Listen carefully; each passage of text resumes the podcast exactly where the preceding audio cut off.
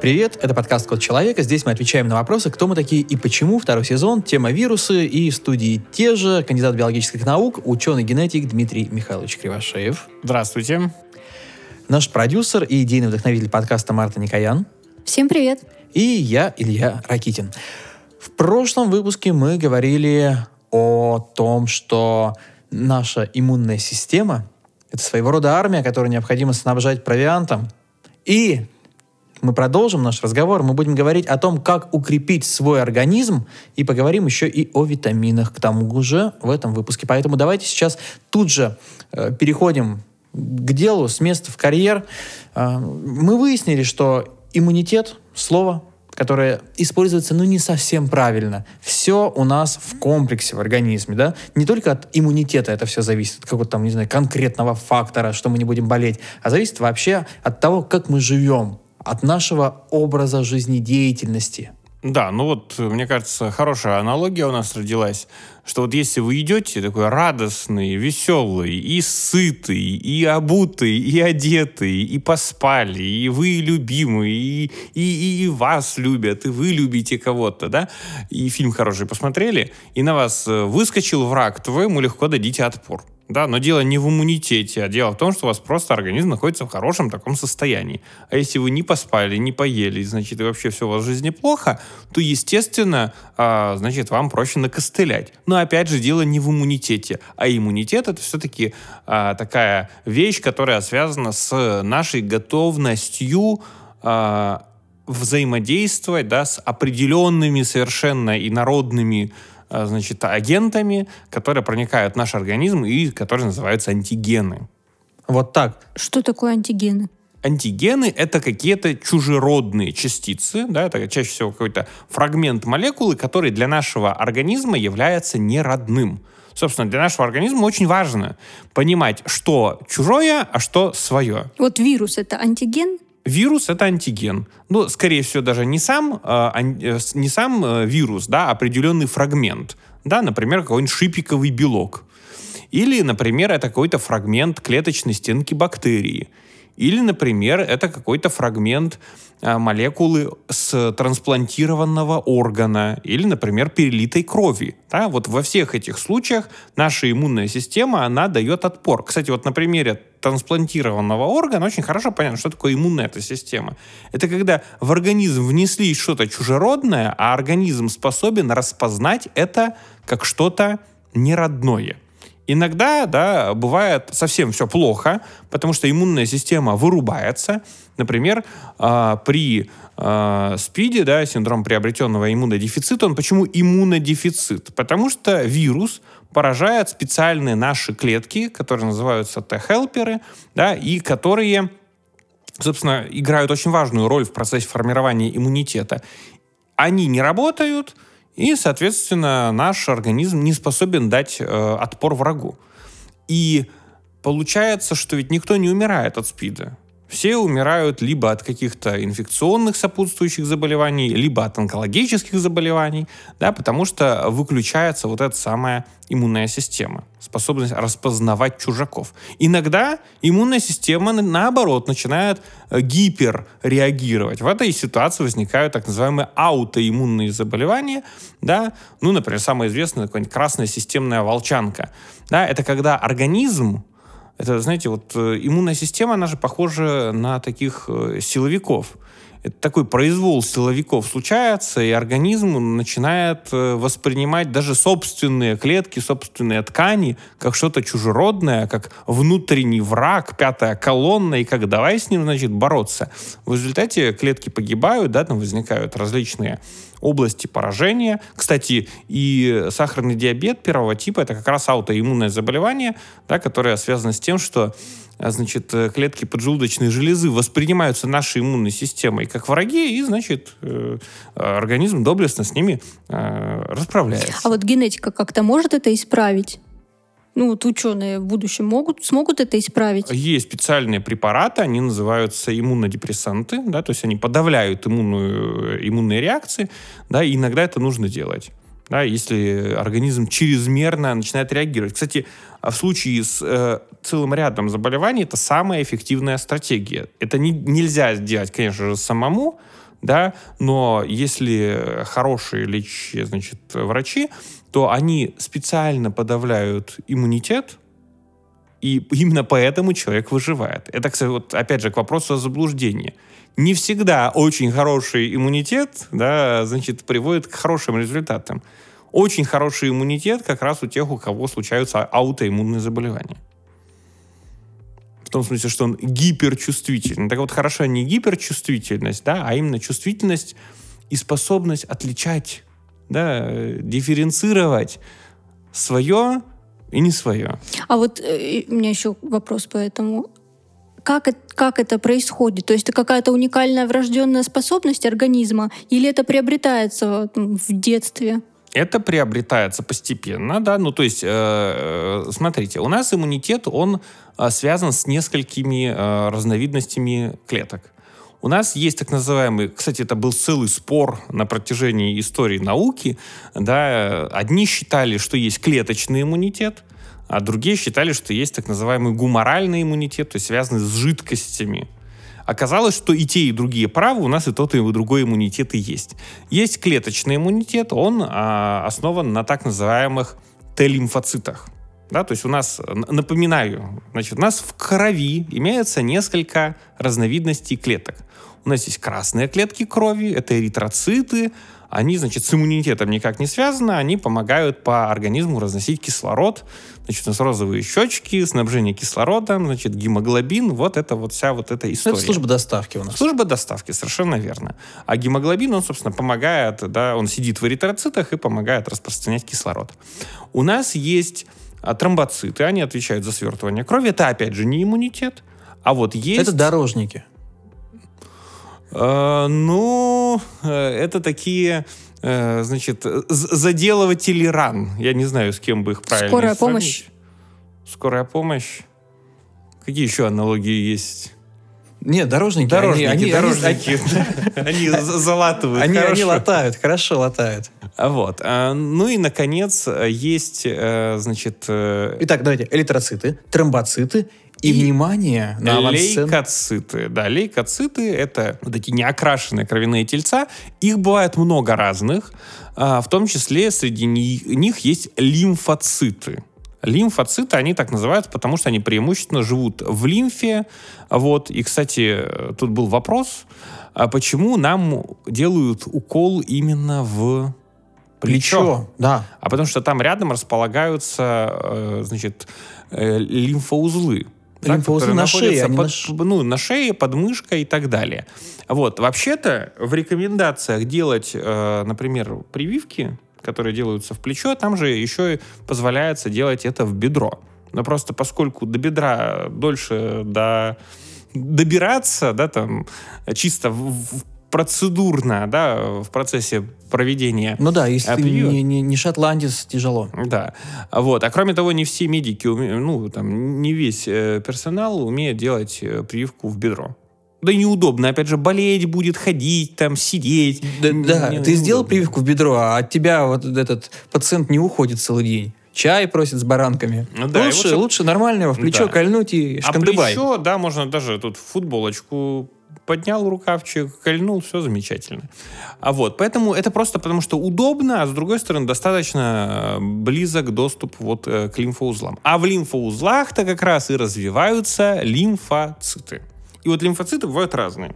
Есть лимфоциты Т, они, собственно, так названы, потому что они развиваются в тимусе, то есть уже в известной Илье вилочковой железе. Абсолютно точно. А Вот. И, соответственно, они там развиваются, и они э, уничтожают клетки. То есть они э, ходят, бродят и отыскивают клетки предателей. Либо это клетки, которые перешли на неправильное деление, да, то есть это раковые клетки, да, они стали, уш- ушли из-под центральной власти, значит, и, и стали вести себя, значит, не хорошо, а, а А. самостоятельно. Это да. такие агенты 2.0, которые вычисляют, у них есть лицензия на убийство. Да, совершенно верно. И, и, кстати, Т-лимфоциты бывают разные. Я, и- я их так и называю Т-киллеры.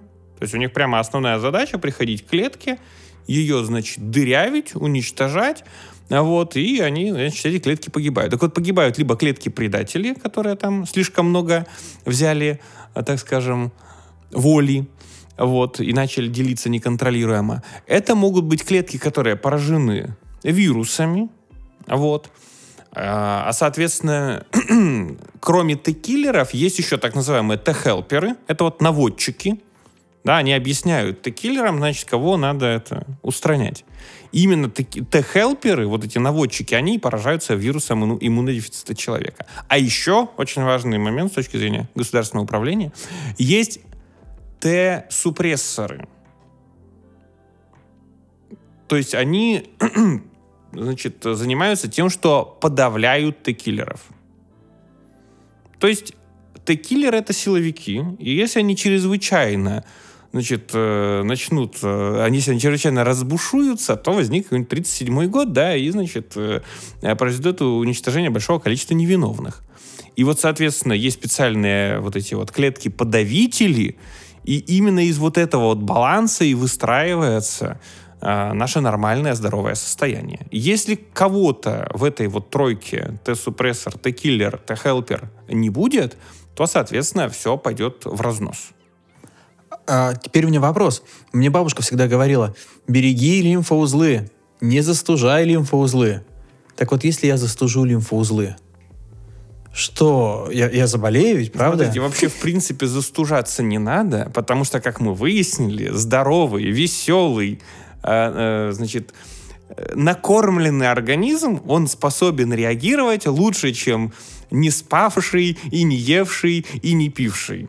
Вот именно по этой же причине его и не надо переохлаждать. Я понял. А когда, скажем, воспаляются лимфоузлы, это получается супермобилизация. Такие, ребята, ну-ка, да, все, все вперед воспаление э, значит, лимфоузлов как раз и значит, сигнализирует о том, что там началась активная артиллерийская подготовка. Вот это да, милитаризация. И это мы с вами поговорили только про Т-лимфоциты, которые а отвечают еще? за клеточный иммунитет. А еще есть Б-лимфоциты, и они-то как раз и отвечают за выработку антител. Это специальные клетки, да, которые способны вырабатывать особые белки, антитела. И вот э, в этом и гениальная, значит, придумка природы э, в том, что с огромным количеством самых разнообразных чужеродных частиц, да, наш организм встречается, и вот эти самые э, значит, э, Б-лимфоциты, они вырабатывают вот эти антитела, причем определенное антитело — оно способно связываться, прям физически слепаться со строго определенным антигеном. То есть если вам в организм предъявили какую-то частицу, то через какое-то время на эту чужеродную частицу ваши лимфоциты Б вырабатывают антитела. Если они с этой частицей никогда не встречались, они эти антитела выработать не смогут. Таким образом, вся процедура выработки иммунитета, да, вот, э, вот этого гуморального иммунитета, сводится к тому, что вы предъявляете что-то, и ваш организм научается воспринимать это как что-то чужеродное. То есть э, Б-лимфоциты такие Аланы Тьюринги, которые эту энигму расшифровали. Совершенно верно, да. И дали отпор. И они дали отпор. И главное, что есть еще так называемые клетки памяти, да, то есть а, вот многим кажется, что если количество антител снизилось, то все, значит, организм отпора дать уже не сможет. Ничего подобного.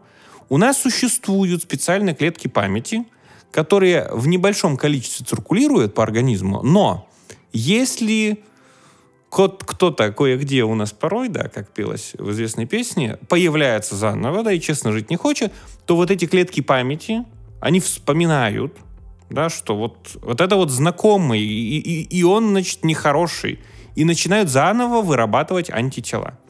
Поэтому, если вы когда-то переболели какой-то болезнью, да, и даже если у вас э, количество антител снизилось, это не говорит о том, что у вас исчез иммунитет. А вот высокое количество антител о чем говорит? Высокое количество антител говорит о том, что относительно недавно в ваш организм попал вот этот антиген, ваши клетки либо в первый раз там возбудились по этому поводу, либо повторно уже на основе значит, клеток памяти произошло формирование антител. Да, и они, значит, активно пытаются бороться с этим антигеном. То есть, по сути, если наш организм это такой большой город, и по улицам города ходят вооруженные люди, значит, где-то было силовое столкновение. Совершенно верно. Вот это именно об этом и сигнализирует. Но если силовики не бегают по городу, это не значит, что, значит, этот город не может дать отпор врагу. Потому что где-то сидят специально обученные люди, которые знают, как в случае чего провести мобилизацию. И они, значит, врага знают в лицо. И вот когда вот с этой позиции мы говорим об иммунитете, мы о нем говорим правильно.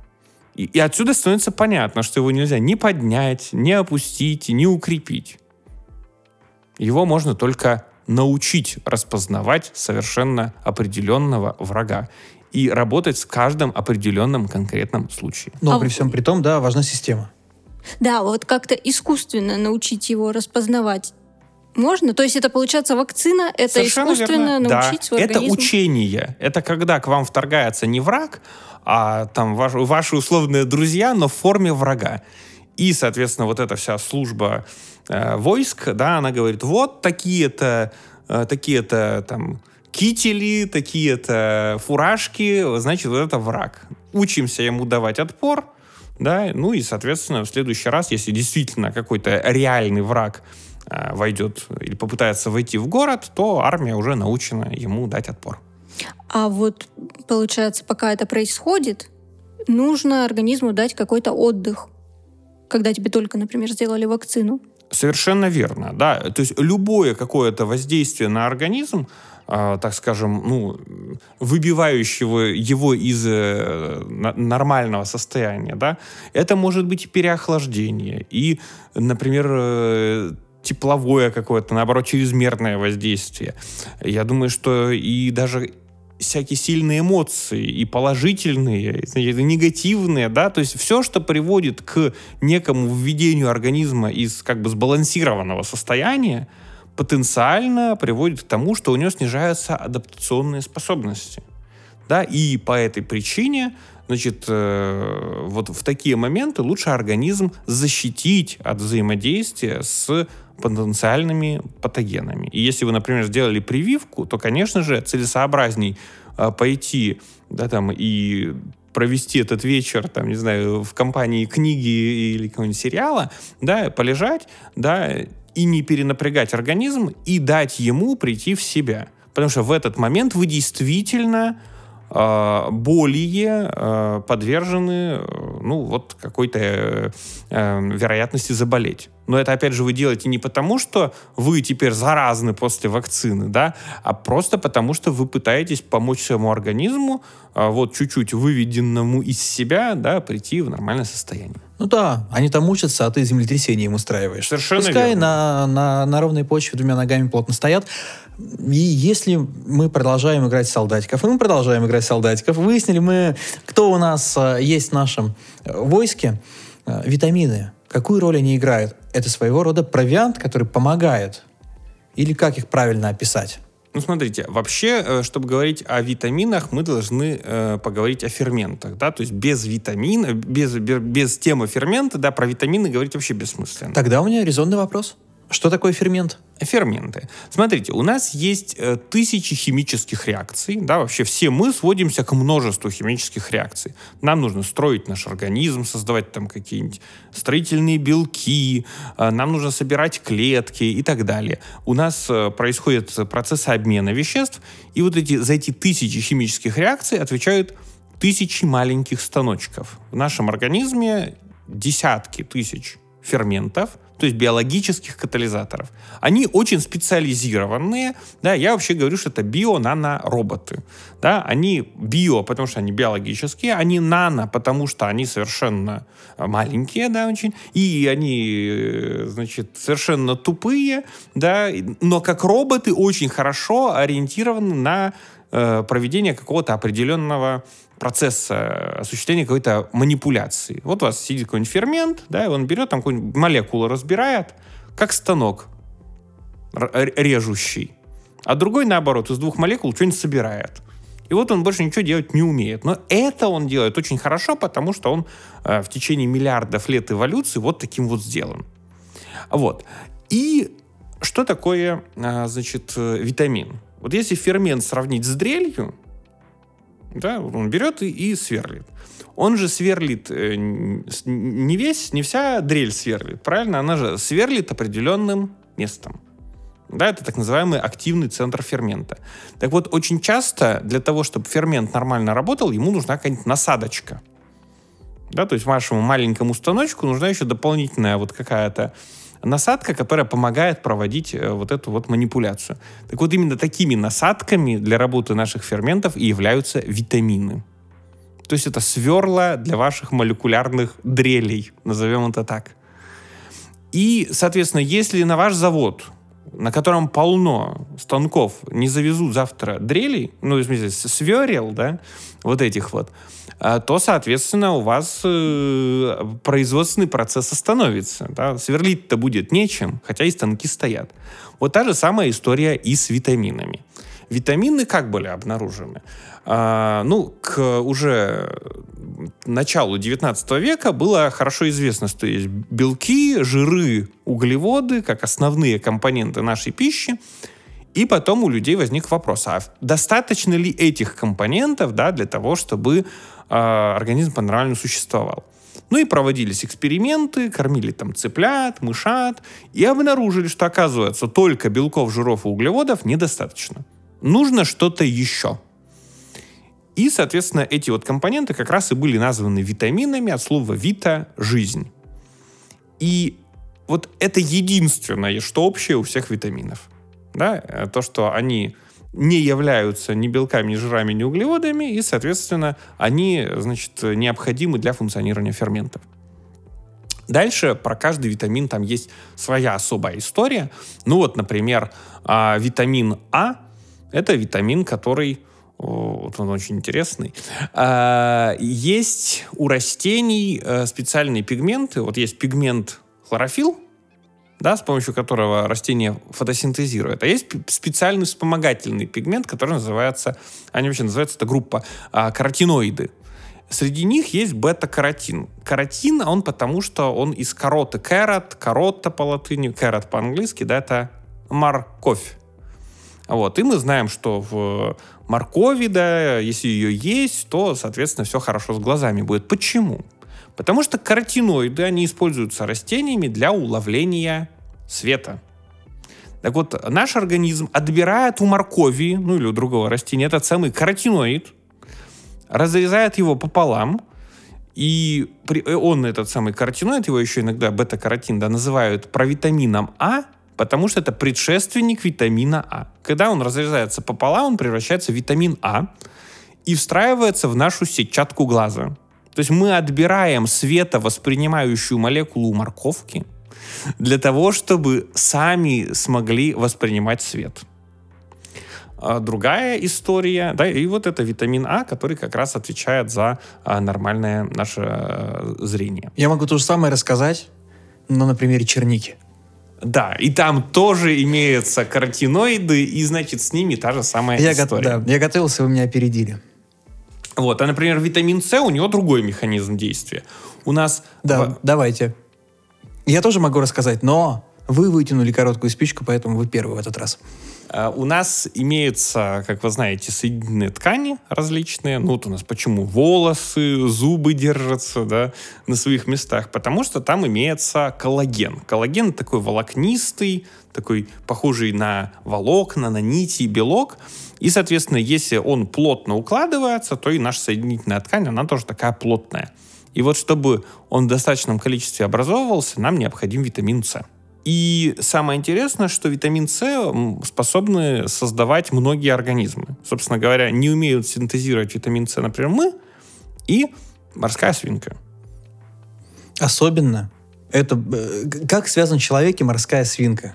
Вот напрямую... Потому что моряки, как мне кажется, открыли невозможность человека, морские люди, невозможность человека э, вырабатывать витамин С. Вспоминаем Колумба, его путешествие, отсутствие витамина С, цингу. Совершенно верно. Он, кстати, называется С именно потому, что а, при его недостатке да, возникает цинга. Собственно, от цинги он так и назван. А, Почему, да, что общего у нас и морской свинки? Дело все в том, что, видимо, наши предки жили в условиях, когда было достаточно количество витамина С, поступавшее извне.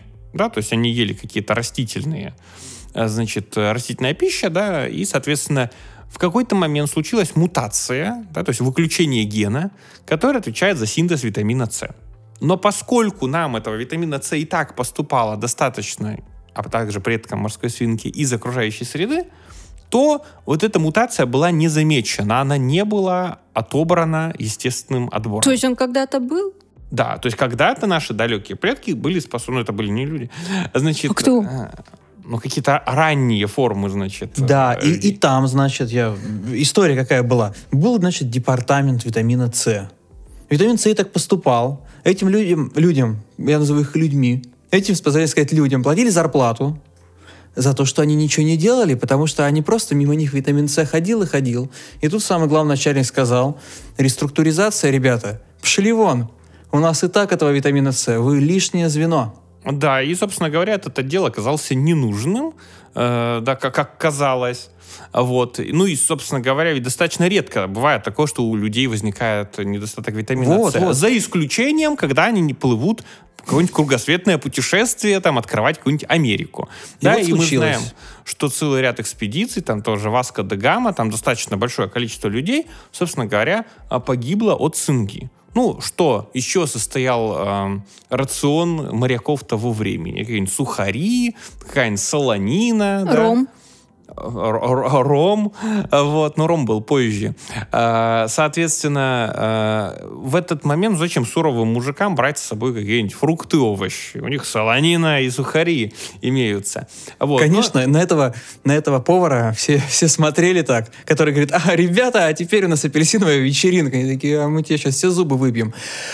Но- вот. Ну, в и итоге кон- с зубами остался только он. Это, это серьезная история, между прочим. Да, И- Иньорита де Хулио звали этого человека. Если бы они ром закусывали апельсином, им бы это помогло.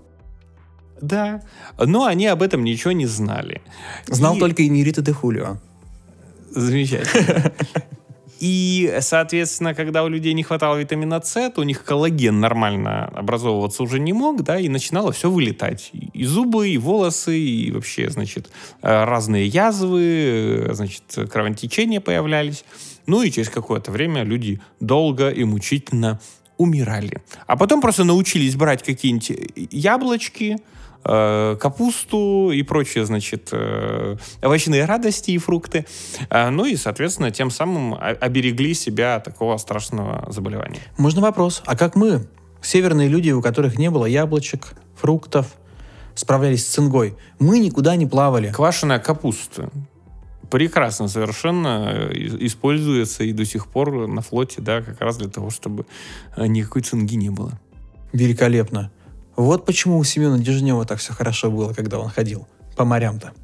Квашеная капуста.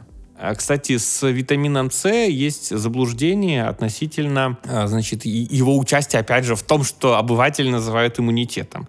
Дело в том, что был такой выдающийся химик, и, кстати, дважды Нобелевский лауреат в 20 веке Лайнус Полинг. У него очень недолго жили родители, и он очень боялся, что он тоже умрет в раннем возрасте. И он, вот понимаете, есть э, такая особенность, вот есть какой-нибудь великий человек, да, он может э, там в 95% случаев быть э, правым, но в каком-то количестве случаев он будет все равно заблуждаться. Но поскольку он там и Нобелевский лауреат, и один из величайших химиков 20 века, да, и к его всяким не совсем, а, значит, правильным идеям тоже люди, естественно, прислушивались, потому что люди вообще любят слушать авторитеты. А Вот. И вот он почему-то себя убедил, что вот если он будет употреблять витамин С в каких-то э, таких э, чрезвычайно высоких дозах, то у него все будет хорошо. Он действительно прожил достаточно а, долго, да, тем более по сравнению со своими родителями, но э, вот э, действенность именно витамина С, да, с позиции доказательной медицины, она не доказана. И поэтому, когда вам говорят, что в случае каких-нибудь заболеваний нужно бегом э, есть аскорбиновую кислоту или лимоны, или там запастись имбирем, э, то вы должны знать, что никаких, э, естественно, научных фактов, которые свидетельствуют о такой стратегии, да, о правильности такой стратегии, в общем, этих фактов нет. Но это Пришел- же не навредит. Но главное, не переусердствуйте с лимоном и с имбирем, а то, знаете, это чревато каким-нибудь гастритом. пришел вопрос. Вот сейчас написали проводники поезда Москва-Владивосток. А как теперь чай с лимончиком? Только для вкуса, что ли? Чай с лимончиком, он как раз для вкуса. Кстати, говорят, в свое время это никакого отношения не имеет. Хотя это имеет отношение к генетике. Говорят, Всё. раньше хотели... а, все имеет отношение к генетике. А, раньше хотели э, в сталинские времена вывести какие-то большие лимоны. На что кто там, то ли, то ли Сталин, то ли кто-то из его окружения сказал, а зачем? Значит, нашим советским гражданам лимоны, которые не будут влезать в чашку. Не надо выводить никаких больших лимонов. Ну и, и нет теперь больших лимонов. Нет и не было. Да, да. Знаете, большие лимоны были только в 98-м до округления сумм. Переходим к следующему вопросу. А вот сейчас говорят, что очень важно пить витамин D, потому что мы вот с вами живем на севере, и нам его типа не хватает. Правда ли это? Ну, витамин D, он у нас отвечает за обмен кальция. Тут вот что надо точно сказать, что витамины пить э, надо с умом. Да, потому что ряд витаминов, они э, являются антагонистами друг с другом. Да, а некоторые витамины, их лучше употреблять с некоторыми микроэлементами. Ну вот, например, есть витамин D3, они же там еще под номерами, соответственно, его лучше употреблять с кальцием, потому что это, значит, способствует, собственно, усвоению вот этих всех компонентов. А, витамин D нам действительно употреблять стоит, как, собственно говоря, стоит и всем, вне зависимости от того, живете там на севере или на юге. Вот, э, за, эм, так скажем, активацию витамина D действительно отвечает э, солнечный свет. Вот, э, поэтому периодически на солнышке показываться надо. Но это не значит, что нужно прямо там ложиться и, и, и сгорать до волдырей. Нет, э, если вы присутствуете на солнце там летом в течение определенного количества, разумного определенного количества времени, да, то у вас все будет хорошо. Тогда Чудесно. у меня такой вопрос. А что такое авитаминоз? А витаминоз это, собственно говоря, нехватка какого-то витамина. Если у вас, например, не хватает витамина А, то у вас возникает как раз проблема со зрением, да, э, витамин А помогает нам лучше видеть, а, соответственно, нету витамина А, нет хорошего зрения, возникает так называемая куриная слепота. То есть к вечеру, к моменту сумерек человек хуже э, видит. Если у человека не хватает витамина С, нас- наступает цинга. Не хватает витамина D, наступает рахит. Кстати, не вот хватает витамина А, наступает... куриная, Куриная слепота. Я И проблемы с памятью еще возникают иногда. Вот, проблемы с памятью. Я как раз хотел об этом сказать и забыл. А почему весной авитаминоз происходит? Ну, потому что, а- опять же, такая вещь, которая э, скорее, понимаете, многие медицинские факты, они написаны какими-то земскими врачами в 19 веке. Да, и, и с тех пор, значит, кочуют по медицинской литературе. Но вот крестьянам было нечего есть в течение зимы. Вот, и за время зимы у них истощался организм, да, и, значит, э, э, возникали всякие проблемы. И, ту- и тут нужно было ви- витаминизироваться. Вы же понимаете, что люди до середины 20 века э, умирали от голода. Соответственно, и витаминов им тоже вполне себе могло не хватать.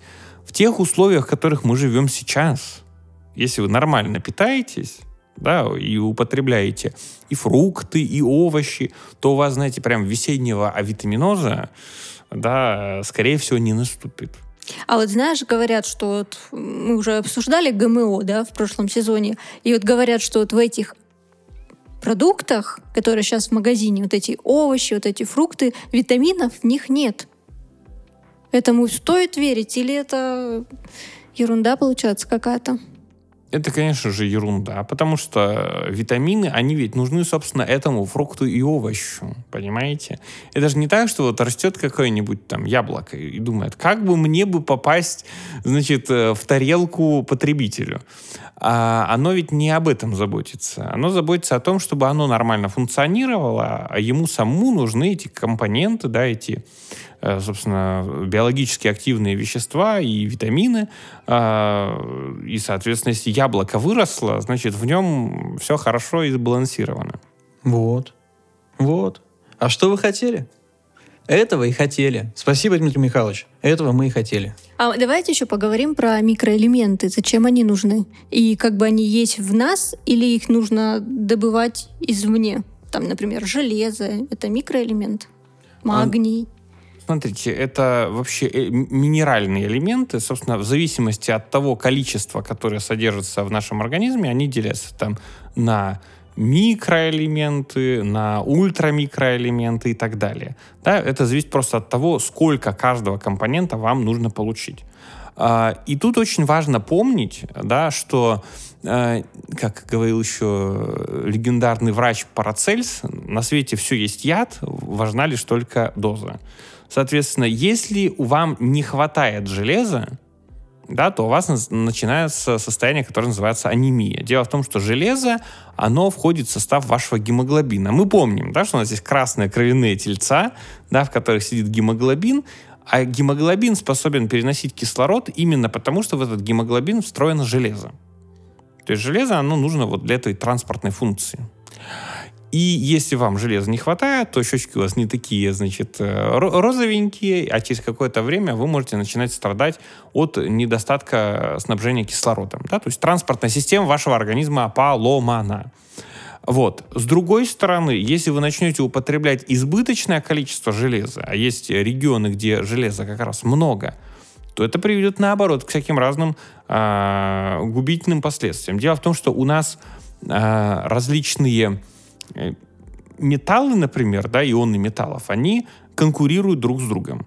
Если вы употребляете много железа, то у вас э, в организме, соответственно, начинают э, страдать, э, так скажем, э, ваш организм начинает страдать из-за снижения э, концентрации других, значит, э, элементов. А бывает ли такое, что нам организм сам подсказывает? То есть как будто бы какой-то понятийный аппарат у нас есть. Какого-то витамина, быть может, не хватает, и ты понимаешь, о, хочу я апельсины, ну, очень хочу. Либо наоборот, я смотреть не могу на апельсины, хотя их вроде особо много и не ел до этого. Ну, организм, с одной стороны, что-то такое понимает, да, но зная всякие предпочтения беременных женщин, сложно, да, к этому серьезно относиться, а с другой стороны, если бы так это работало, то дети бы не, не доедались некоторых э, продуктов питания до состояния там диатеза, до состояния всяких красных пятен по организму и так далее. Поэтому, меня- конечно, слушайте свой организм, но действуйте в пределах разумного. А вот теперь мне сам, э, сам, сам к себе же вопрос. А что ты ешь-то, Илья? Как вообще сделать так, чтобы у тебя витаминов было не больше и не меньше, а вот тютелька в тютельку? Ну, поэтому мы сейчас и приближаемся к эпохе персонифицированной медицины, когда вам сейчас анализы сделают, а потом еще сделают вообще какой-нибудь, не знаю, чип вставят, который будет отслеживать концентрацию ваших витаминов и сам же будет программировать вам меню. Вы даже ничего и знать не будете, вы будете просто есть, э, есть еду, а она уже прям специально под вас будет идеально сбалансирована. Тогда можно вопрос? А, Это, это же у нас что, анализ крови получается, да? Мы сдаем анализ крови и там проверяют, и, соответственно, э, выявляют, сколько у нас там витаминов, в какой те- категории сколько. Ну, да, такое сделать можно. Правда, тут, э, видите, у нас э, есть, опять же, разные витамины. Да, есть витамины, которые накапливаются. Это, это так называемые жирорастворимые витамины. Есть водорастворимые витамины, которые проходят транзитом да, через наш организм. То есть их невозможно накопить в большом количестве. И поэтому тут очень важна суточная доза. Да, поэтому у вас э, колебания по каким-то витаминам могут быть достаточно серьезные от дня к дню, а по каким-то, значит, эти колебания меньше выражены. Можем ли мы какую-то такую какой-то завет дать, там, не знаю, раз в год или раз в пять лет э, делать такой общий анализ, чтобы понимать, сколько у тебя витаминов в организме? Мы сейчас вообще придем к э, идее оцифровки своего организма. Да, мы, мне кажется, про какую-нибудь машину, да, там, вот э, Илья как автомобилист. Техническое да, обслуживание техни- необходимо техническое проходить. Да, да, да. А если машина у тебя умная, то она тебе подсказывает, когда. Совершенно верно. Так вот, э, скорее всего, в относительно ближайшем будущем у нас будут такие тоже как это называется? Вот эта станция тех, техосмотр, короче Станция говоря, техобслу- СТО такой будет, да. Да. И, соответственно, она, может быть, будет прямо встроена частью в наш организм, вот, и будет выдавать информацию о много каких параметрах и о содержании витаминов, и микроэлементов, и гормонов, и так далее.